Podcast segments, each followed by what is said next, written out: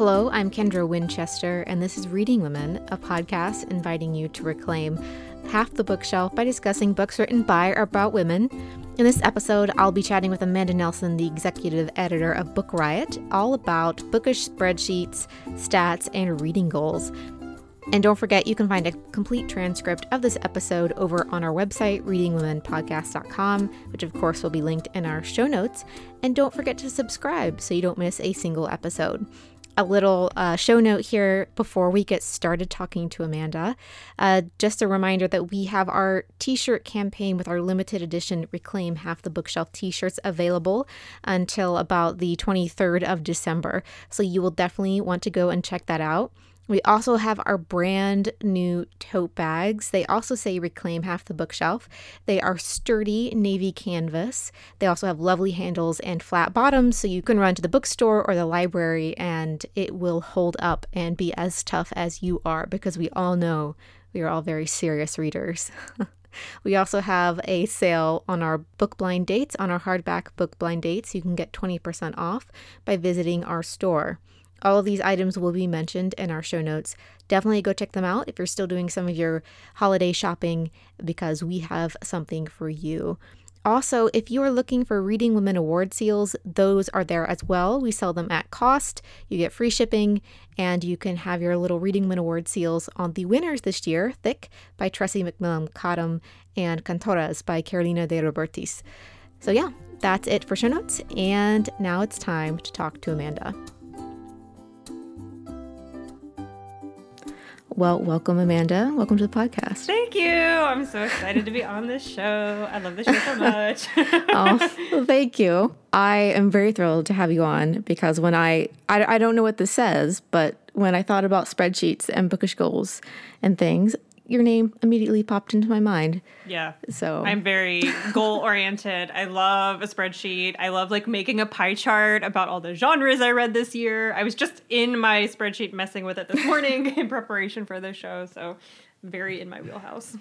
So before we go into our goals for the upcoming year and recap a little bit about our goals this year, I wanted to ask you a little bit about why goals work for you mm. and what how that has changed your reading over time. Okay. So I guess the first question is, you know, how long have you been tracking your reading and how has that changed over the years? Um, I have always tracked my reading in some way or another. Like in high school, I, this is terrible. Please don't judge me for this. But when I was in high school, I had a like a list of books that people had to read if they wanted to like enter my friend group, which is the worst. I know it's awful. It's just awful. I was such a snob. Somebody asked me to make it. In my defense, somebody asked me to make it, and it, I collaborated with like the other members of my friend group to make this list, and that was largely comprised of like the stuff, of course, that we had read in those past few years because teenagers are the worst and recency bias and all of that. So I've always tracked my reading in some way or another. It has become more like granular and spreadsheety the older that I've gotten, as opposed to like just writing it in a notebook. So that's one way it's changed. I was also, you know, I think that uh, uh, when I was a kid or when I was a teenager and when I was um, first getting into the bookish internet, and it just started my blog, which was called Dead White Guys. It was about cl- the classics. Um, and I was mostly tracking for my own like checking off things. Like I want to read all of Jane Austen, and then I would track it to make sure that I was doing that. Or I wanted to read all of Dickens or Tolstoy or Dostoevsky or whatever it was. Um, so it was almost like a for my own, I don't know, um, bragginess because I was such a like literary goofball and like snooty. Um, and then as I got older and as I got, you know, working with at working at Book Riot and realized that the way that I was reading wasn't actually like the best representation of my interest, I got more into like spreadsheets. I got onto Goodreads, uh, which I do not like as much as a spreadsheet, but that's because I track 15,000 things and Goodreads just isn't like great for that. Um, it's true. Yeah, you can't, like, you can make shelves and stuff, but that's not I want to make a pie chart. like I want to make, you know, well, 14 pie charts. If you look at my spreadsheet now, there's a lot of pie charts and graphs and stuff. And uh, Goodreads just doesn't doesn't have all the bells and whistles that I want. So it's definitely gotten more. Um, I don't know if I want to like identity focused. Like I'm way more concerned with who I'm reading as opposed to what necessarily. Um, and it's gotten more, mm-hmm. more, way more specific than it used to be. Mm-hmm. And even though Goodreads like updates their stuff, like now you can mark finally if you're rereading a book. Yeah. You know, that happened what a couple years ago. And now it's like you can mark whether or not the book is in your library. And it's one thing with the audiobooks though, with Goodreads is like they put CDs. So it's like it oh. counts a CD, CD as a page. But now that's not even relevant because No. CDs. It's not. It's not. I tried. Have you ever tried library thing? I have, and I just mm-hmm. have so many books. Like mm-hmm. trying out is just so labor intensive, Yeah, same. and I and I cull my books very frequently. Mm-hmm. Like I have five Trader Joe's tote bags full of books waiting to go to a used bookstore. Nice. so you know, I try to help be healthy and just keep them out, like going out if they're coming in. yeah, I tried to last year. I tried to do a one book in, one book out thing. That didn't work, but it's definitely on my mind. Um, but I have tried like most of the apps or bookish like tracking digital device things that like exist. Um, and like nothing, just nothing is as satisfying as a spreadsheet for me. It does have that special sparkle. This is the nerdiest thing I've ever heard. I love it. Um, so I, I started tracking my reading when I was about 16, and I would write down everything that I wrote in this book called The Book Book. Very original, I'm sure. And so then I moved everything over to Goodreads.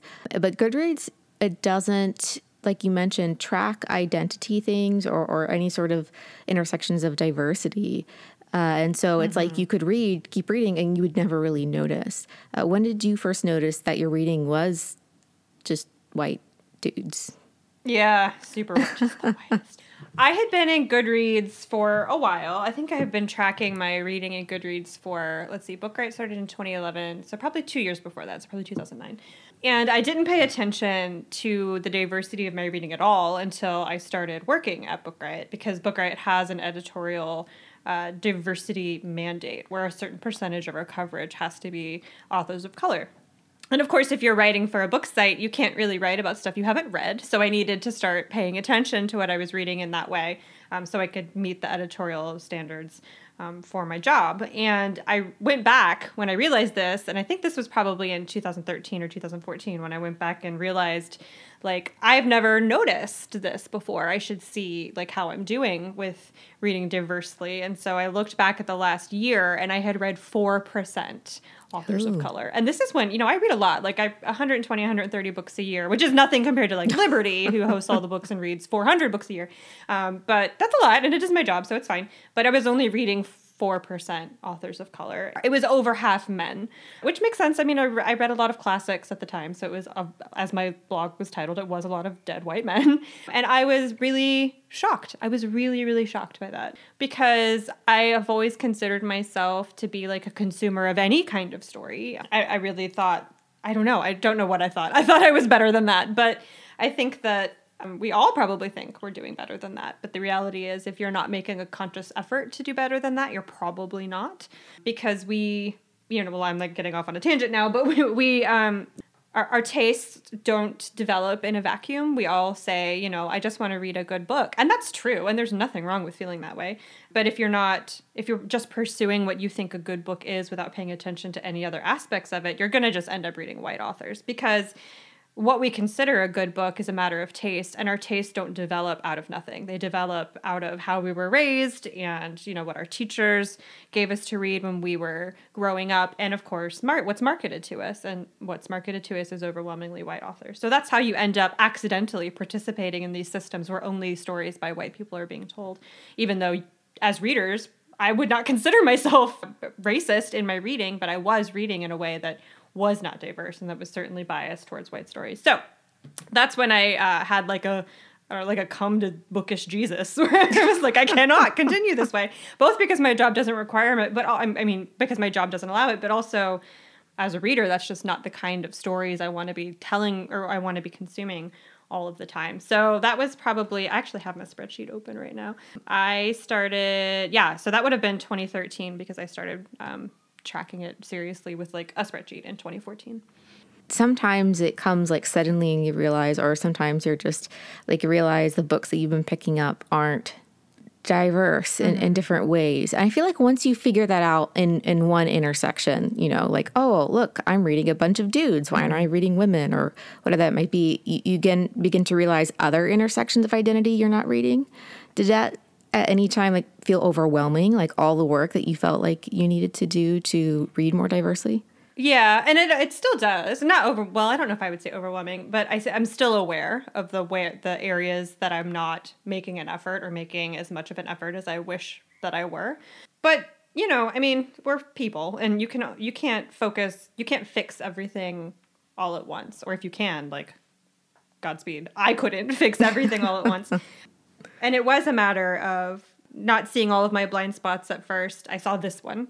And then as I began to realize all the other ways in which I wasn't reading diversely, it was like, uh, where do I, what to do? So I just focused on one thing at a time. And every year I would take on a new intersection of diversity that I thought was important, that I wanted to work on personally, and also that I wanted to take the site in.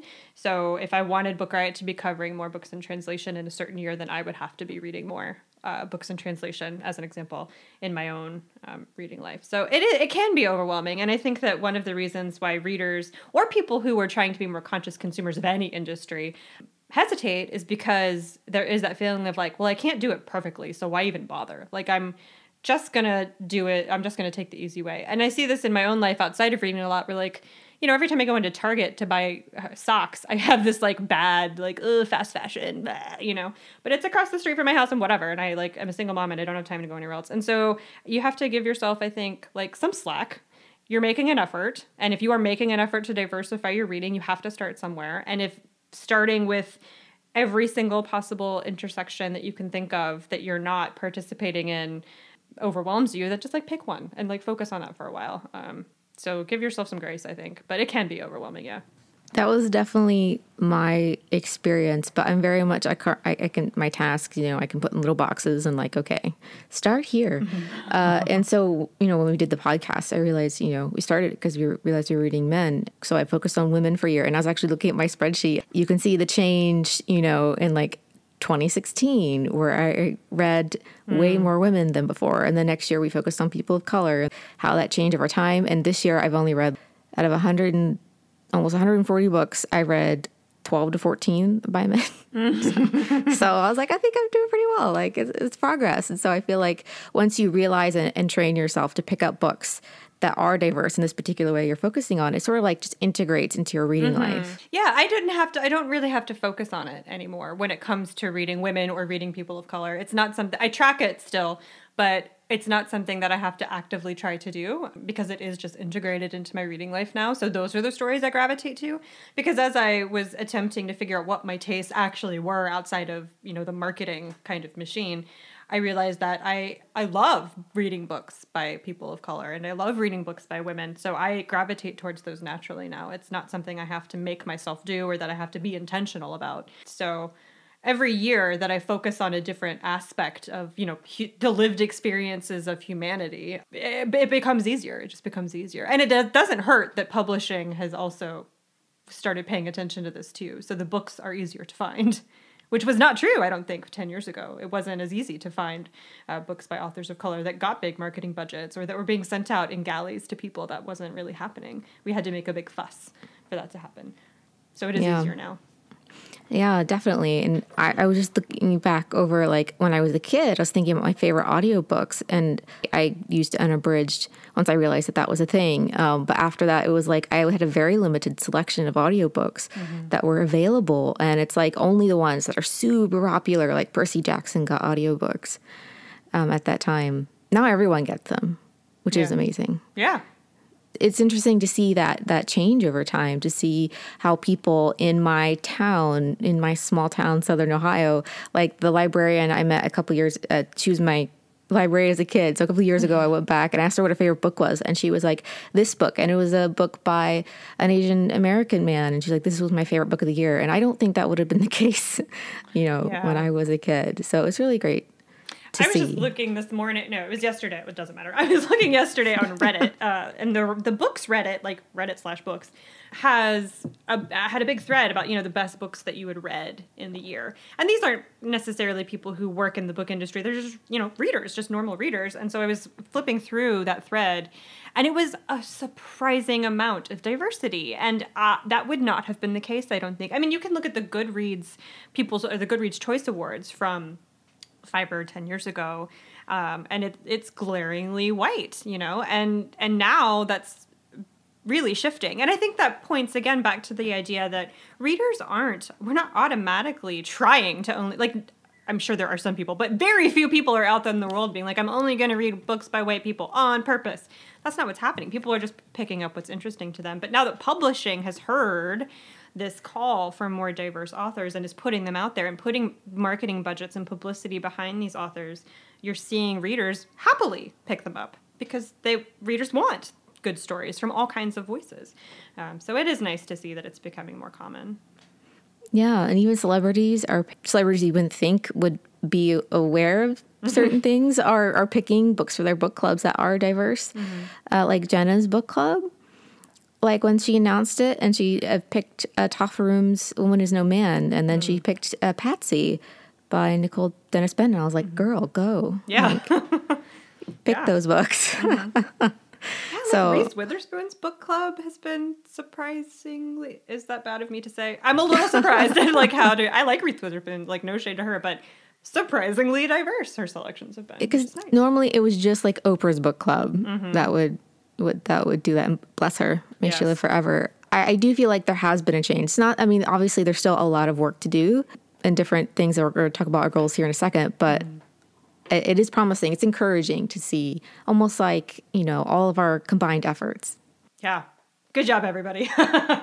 Yes, yes, everyone have an extra cookie today. And we'll be back with more from this episode of Reading Women after a word from our sponsor.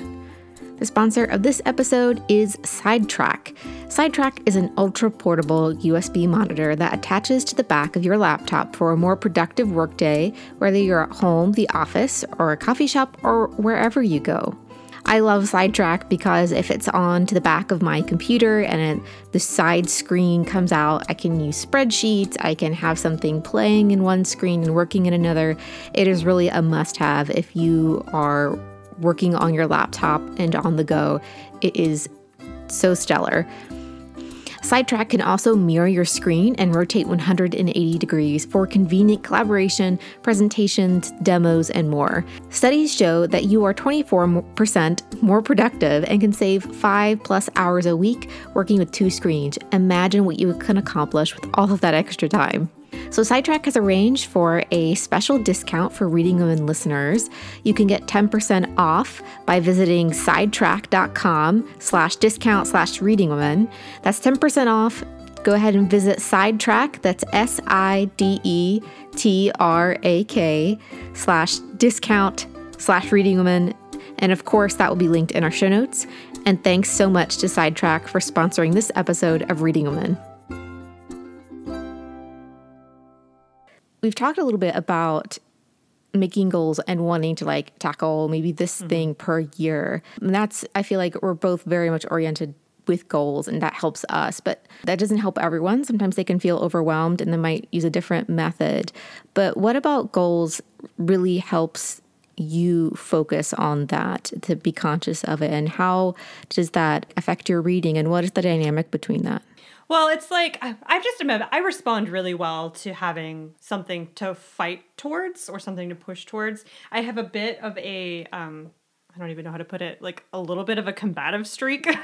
so when I figured out that I wasn't reading diversely, I knew that the only way I was going to uh, correct that was if I made a goal for myself. It's like um, let me think. So you know that that scene in The Devil Wears Prada when Andy goes into uh, what's her name, Miranda's office, and is like laughing because she thinks that all the belts look the same or whatever. Miranda has that great rant that she directs at Andy. That's like, you think you are. You have made a choice that places you above or outside of this industry, but in reality, the sweater you put on your back was chosen for you by the people in this room, like these big, powerful corporations. And I think the same is true in reading. And once I realized that, that you know, we think we make these choices that are independent of of anything else except our own minds when that's not reality at all. And once I realized that that was true for myself too, I got a little bit like, ugh, I need a goal so I can fix that because I don't like it. Like I want to have my own taste that is developed independent of what the big five, you know, which are the huge multinational, multi billion dollar publishing houses, have decided that they want me to read. I don't want to be that kind of reader. And I know that not everyone is like that. Like, not everybody cares that they're picking books because they're marketed to them as long as they enjoy the book. And it's not to say that books with big marketing budgets aren't good. Oftentimes they're very good, and that's fine.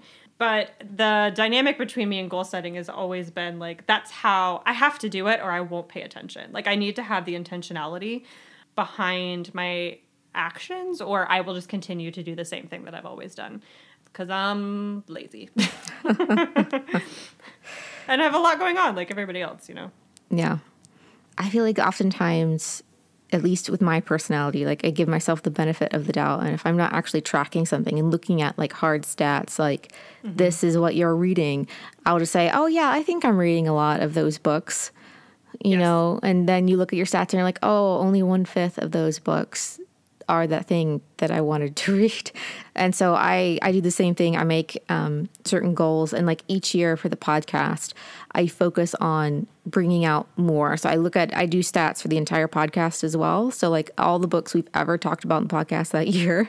And then I make pie charts and I send it to everyone. and I'm like, we do the same thing for Get Booked. Jen, Jen tracks every book that we talk about on the show.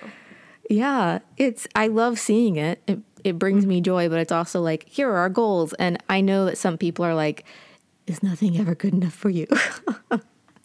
but I'm like it's look at these beautiful pie charts and mm-hmm. there's joy in the data in and of itself like just poking at it. I'm that person that finds joy in the fact that I will never achieve reading perfection, but I will be mm-hmm. striving toward it my entire life, which means I'll be reading all of these amazing books. And that makes me excited while it drives people like my friends and spouse a little batty because uh, I'm always doing that process. So that's something that I want to talk about today is like looking at our 2019 goals and then in reading and then how that is inspiring our 2020 goals since we do have a similar process in that way. Okay, so I always want to read at least 33% people of color because that represents the makeup, like the racial makeup of the US at the time. And that's also how we work our editorial coverage at Book Riot. We base it on the census. I so I track that but I don't, I've, and have been since 2014, but I don't need to pay attention to it. I'm at 50% for the year, and I usually am for the past several years. Um, and the same thing with women. I always want to read more than 50% women and I'm usually at like 80 or 90, so I don't have to pay attention to that at all. Sorry, fellas. Like, much love, but I don't know. 2019 was interesting because uh, in 2018, I really focused on reading more books from small presses and reading more books in translation. And those two things have also carried over into 2019, even though I'm not striving to do it like as much as I was uh, last year, but I still read almost 20% uh, books from small presses and almost 10% books in translation, which is great for me because I am very representative of a normal American reader where most people, you know, only 3% of the books published in the US are published in translation. So I wanted to do more than that in 2018, um, and I did. And then I get I did again this year without really trying. What I was really focusing on in 2019 was keeping my number of books written by authors who were American at 70% or under. Like I wanted to read at least 30% people from uh, authors who were not from the US. Uh, and so, I mean, I've still got a month left, but so far, so good. I'm at like 67% um, American authors. Uh, and so I will probably do a like big push at the end of the year. We're closed every year from Christmas to New Year's, and so in that week, I like to like catch up on a bunch of books that I've missed from the year, and so I'll probably just like make a stack of a bunch of authors who aren't from the U.S. and like plow through them at the end of the year. But that was really my focus for this year, and I wanted to like I've focused so much in the past few years on making sure that I'm reading a lot of women that I almost felt like my reading for 2018 needed to be, I don't know, just like not American white women. Like I was getting tired of that voice and that perspective. And that was one of the reasons why I wanted to read authors of on any part of the gender spectrum who like just weren't from this country because it's a voice, yeah, that I was like, eh, I need a break from this. I also had a, this is a, maybe a bit random, but I wanted to read more books from my own piles in my house. Uh, so I started tracking the source of my books, uh, and I have been doing that for a year, but I mean for a while, but I wasn't necessarily paying as much attention to it until 2019. So like 42% of the books that I've read this year so far have been from my own stacks, and 35% from the library, which I'm pretty proud of because I love my library. They're important. So important. Go support. I mean, like indie bookstores get a lot of press in the bookish world, like in the media and on social media when we're talking about books and reading. Everybody talks about supporting indies, and that is important. I totally agree with that. I think supporting your library is more important, to be honest. So I think there's also, I mean, not to get on a rabbit trail, but you also have to have money Yeah. to go and support your indie. Mm-hmm. And I'm not one of those people. Mm-hmm. so the library, yes. Now, I will say I'm having a bit of an existential crisis with this whole ebook lending thing Yeah. and how like if you actually check out a book it might be costing your library money and trying to figure that out is a mess, but I will spare our listeners that today. a conversation about Macmillan. Oh my word. I'm just like, Tor, you're killing me. Like, what are you doing to my reading life? Because I always use those for audiobooks, even if I buy the book somewhere else. Most of my audiobooks come from the library. So yeah. Ah, I digress. So that's it. That was a lot, but those are my like bajillion goals for 2019 that I had. Yeah, I'm similar and I'm trying feel like I'm trying to make up some reading. So I mm-hmm. shoot for 50% black indigenous people of color authors. Mm-hmm. Uh, women has not been an issue this year, which in most years it's not. I imagine it's not ever. Yeah. So I'm like, well, I can't really feature this. So I do when I typically read men, it's typically, you know, a, a man in some sort of intersection of identity, like he's a queer man or, um, you know, man of color or whatever, so that I can still broaden the perspective. Because I am at the point in my life where I want to read generally books about other people's lives and learn more about that. Um, but at the same time, this year, one of my big goals was reading rural, uh, particularly Appalachian stories. What happened though was I DNF'd most of them because I hated them. Interesting. So that was really frustrating because I would go find a book that there's been a lot of them this year, and I would look at it, and it always was either like the religious, the hypocritical religious man who charms snakes, or a commune, mm. or the queer person who has to leave Appalachia to be happy, or like those kinds of ideas that I see a lot out of the publishing houses in New York. And so I actually found some indie presses though are doing some great work with it, but they're mostly in print. So I've been slowly like working my way through Appalachian Reckoning. So that was really my focus this year, but it was a different journey than I mm. expected. nice. Yeah, so we'll see what happens uh, with that. I still have that on my list to keep reading in the next year, but there's some cool things coming out as well next year. So, based on your reading stats this year, what are your goals for 2020? So one of them I'm going to carry over from 2019. Uh, I was trying to read more books from people who were not from the U.S. I'm going to specify that I'm going to try to read more Filipino authors specifically, not necessarily just from the Philippines, like Filipino American or anywhere is fine. Uh, but I would like to read more books from that part of my personal culture. So I'm definitely going to do that in 2020. Other than that, I want to read more LGBTQ literature. That's never been a thing that I've focused on. I especially, I'm still looking forward to this. I have like a stack. I want to read more LGBTQ romance. I love romance novels. Love, love, love. That's like what I've been reading for the past two weeks, almost exclusively. It's been amazing. Uh, and I really love historicals. Contemporary romance is great, but I really, really love a historical. And there are so many um, lesbian Regency romances that have come out recently and that are coming out in the next couple of months. And I am all about this. Like, this is one I want to read in 2020. Lesbian Regency romances. It's very specific, but any any genre of LGBTQ literature, I'm here for.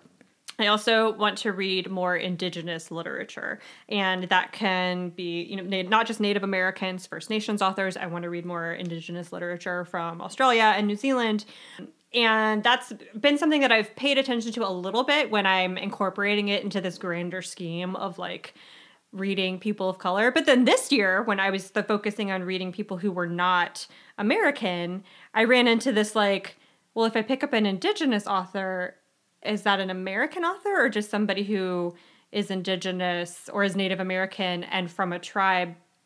Would that be considered their country? Like I had all of these questions and it's just like big existential, like you know, confused puppy face on my head. So I'm gonna focus just on that a lot in 2020 and try to like solve that conundrum in my brain. I don't know. And then the my other goal is to really read more books by authors from rural settings, or not just rural, but industrialized like Rust Belt mm-hmm. settings, basically like not the coasts and not big, not big cultural centers in the U.S. Because I'm from rural Virginia, and it's just not a voice that we hear a lot of in any genre, and I think that that is a problem. So yeah, definitely. that's what I'm that's a lot of goals. But my main two are LGBTQ literature, indigenous literature, and then I'm adding on also um, Filipino literature and books in rural settings.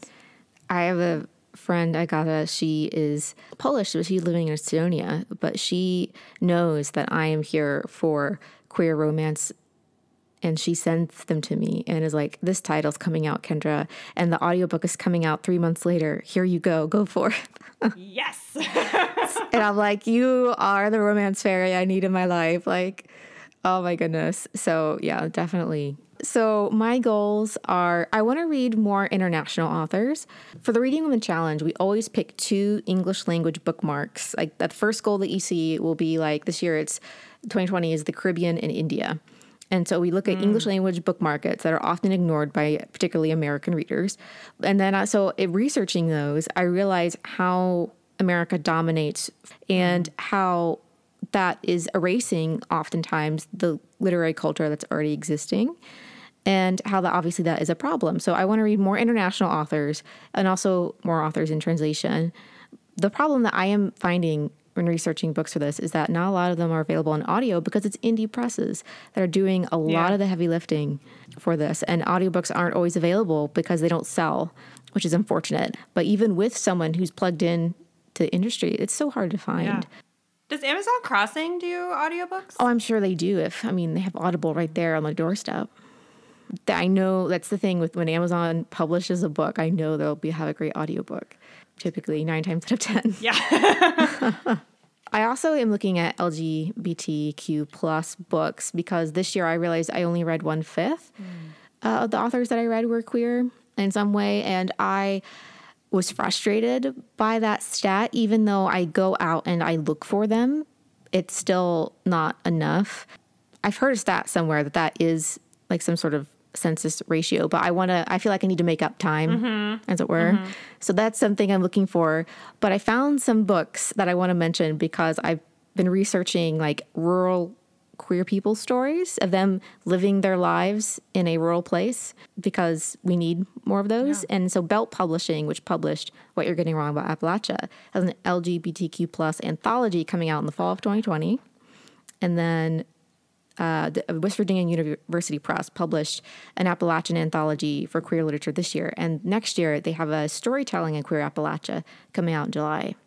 So that's awesome. I'm so excited. Indie presses, man. I know they're doing they're doing great. And the other thing is books about women with uh, chronic illnesses or disabilities, preferably disabling chronic illness, since that's what I have. Mm. Uh, but I just don't see them, and part of that is sick people are if you have time, you typically want to spend it, you know, with your family or doing whatever, as opposed to writing something. So there's not a ton of them, yeah. but I am looking for them, and I'll just probably just keep it on my list for a few years to find them. But there's been some good good ones come out in the last couple years, but I still would love to see more and a wider range of disabilities and chronic illnesses represented would be better because we're all thrown in the same bucket. Mm. Obviously, my experience is going to be different than someone who spends most of their life in a wheelchair and has to maneuver that way is going to be different from mine. And a lot of people just don't want to make the effort to understand that difference. So I want to do that and then share it. Yeah. You know, I'm making hand gestures of sharing. You are a resource. I'm doing that. I'm also making a weird gesture. I'm doing like the Miss America, like, la. we, we have taken too many flights and seen too many flight attendants. I think it's uh, funny how we both have very similar goals. Mm-hmm. So if you come across things, definitely let me know. I think you know I. I think that when you work in like the literary media, it's easier to spot the holes in what is and isn't mm-hmm. being published. So it makes mm-hmm. sense to me that we would develop the same kind of goals over time because we're seeing the same ways that publishing is neglecting whoever, like what voices are missing. It's easy to see that when you get books in your house all the time or audiobooks in your computer all the time, you know. Yeah, and you're you know, getting pitches and yeah, exactly. lists of books you just run through and you look for something and you're like, I can tell within like 30 seconds. Yep. if I want this book or not. And I'm like, okay, well, Thank you so much for coming on the podcast and talking nerdy bookish spreadsheets and goals. Anytime. I love this stuff lovely. so much. um, so, where can our listeners find you about the internet? Uh, I'm on Instagram at I'm Amanda Nelson, and you can also find me on my podcast, Get Booked, which is you know available wherever podcasts happen in the internet. And that is my podcast with Jenn Northington, where we answer reader questions for recommendations super fun. Those questions are very specific. Really, very. They're quite something. I love the one where they're trying to get someone to read more diversely, and they're like, "Can you find one that's not too, um, you know, flag waving?" Those are my favorite. Still... Like, how do I get my dad, who only reads books about Winston Churchill, to read a book by a woman? Like, what do I do? And I'm like, uh, let me. This is what I was born for. Roll up my sleeves. I feel like we all have a dad or an uncle in our lives like yep. that. I was that dad. Like that was me. I only read books by Dickens and books about Winston Churchill, so I know. I know this audience. well, I greatly appreciate it. Everyone should definitely go check out your podcast. I love it. I listen to it every week. It's a breath of fresh air. Thanks. it brings me joy. So, all right. Well, uh, uh, we will talk to you later, and thanks so much. Bye. And that's our show. And thanks to Amanda Nelson again for coming on to talk about all things bookish goals and spreadsheets. Another reminder that this is the last episode of the 2019 season. We will talk to you again in early 2020, where we have some interviews lined up already, and Joss and I will be talking about our most anticipated reads of the first half of 2020. I cannot believe that we are already there. If you would like to go shop in our Etsy store for tote bags or go check out our t shirt campaign, those will, of course, be linked in our show notes. We'd also like to say a special thank you to our patrons whose support makes this podcast possible. If you would like to become one of our patrons or to subscribe to our newsletter, visit us at readingwomenpodcast.com. You can find Reading Women at readingwomenpodcast.com and on Instagram and Twitter at The Reading Women. And thank you so much for listening.